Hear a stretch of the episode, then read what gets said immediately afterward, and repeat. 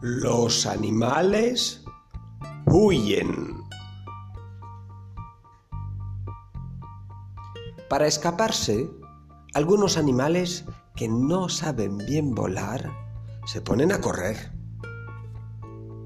Corre, corre, que te pillo. Pero de nada sirve si no miran a dónde van, como el gallo de Bayana.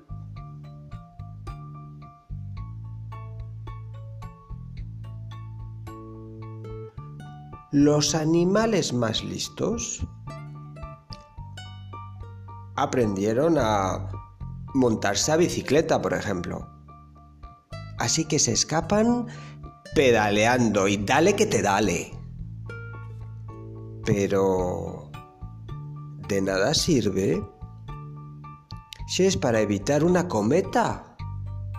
Por ejemplo, como de la que tanto se habla.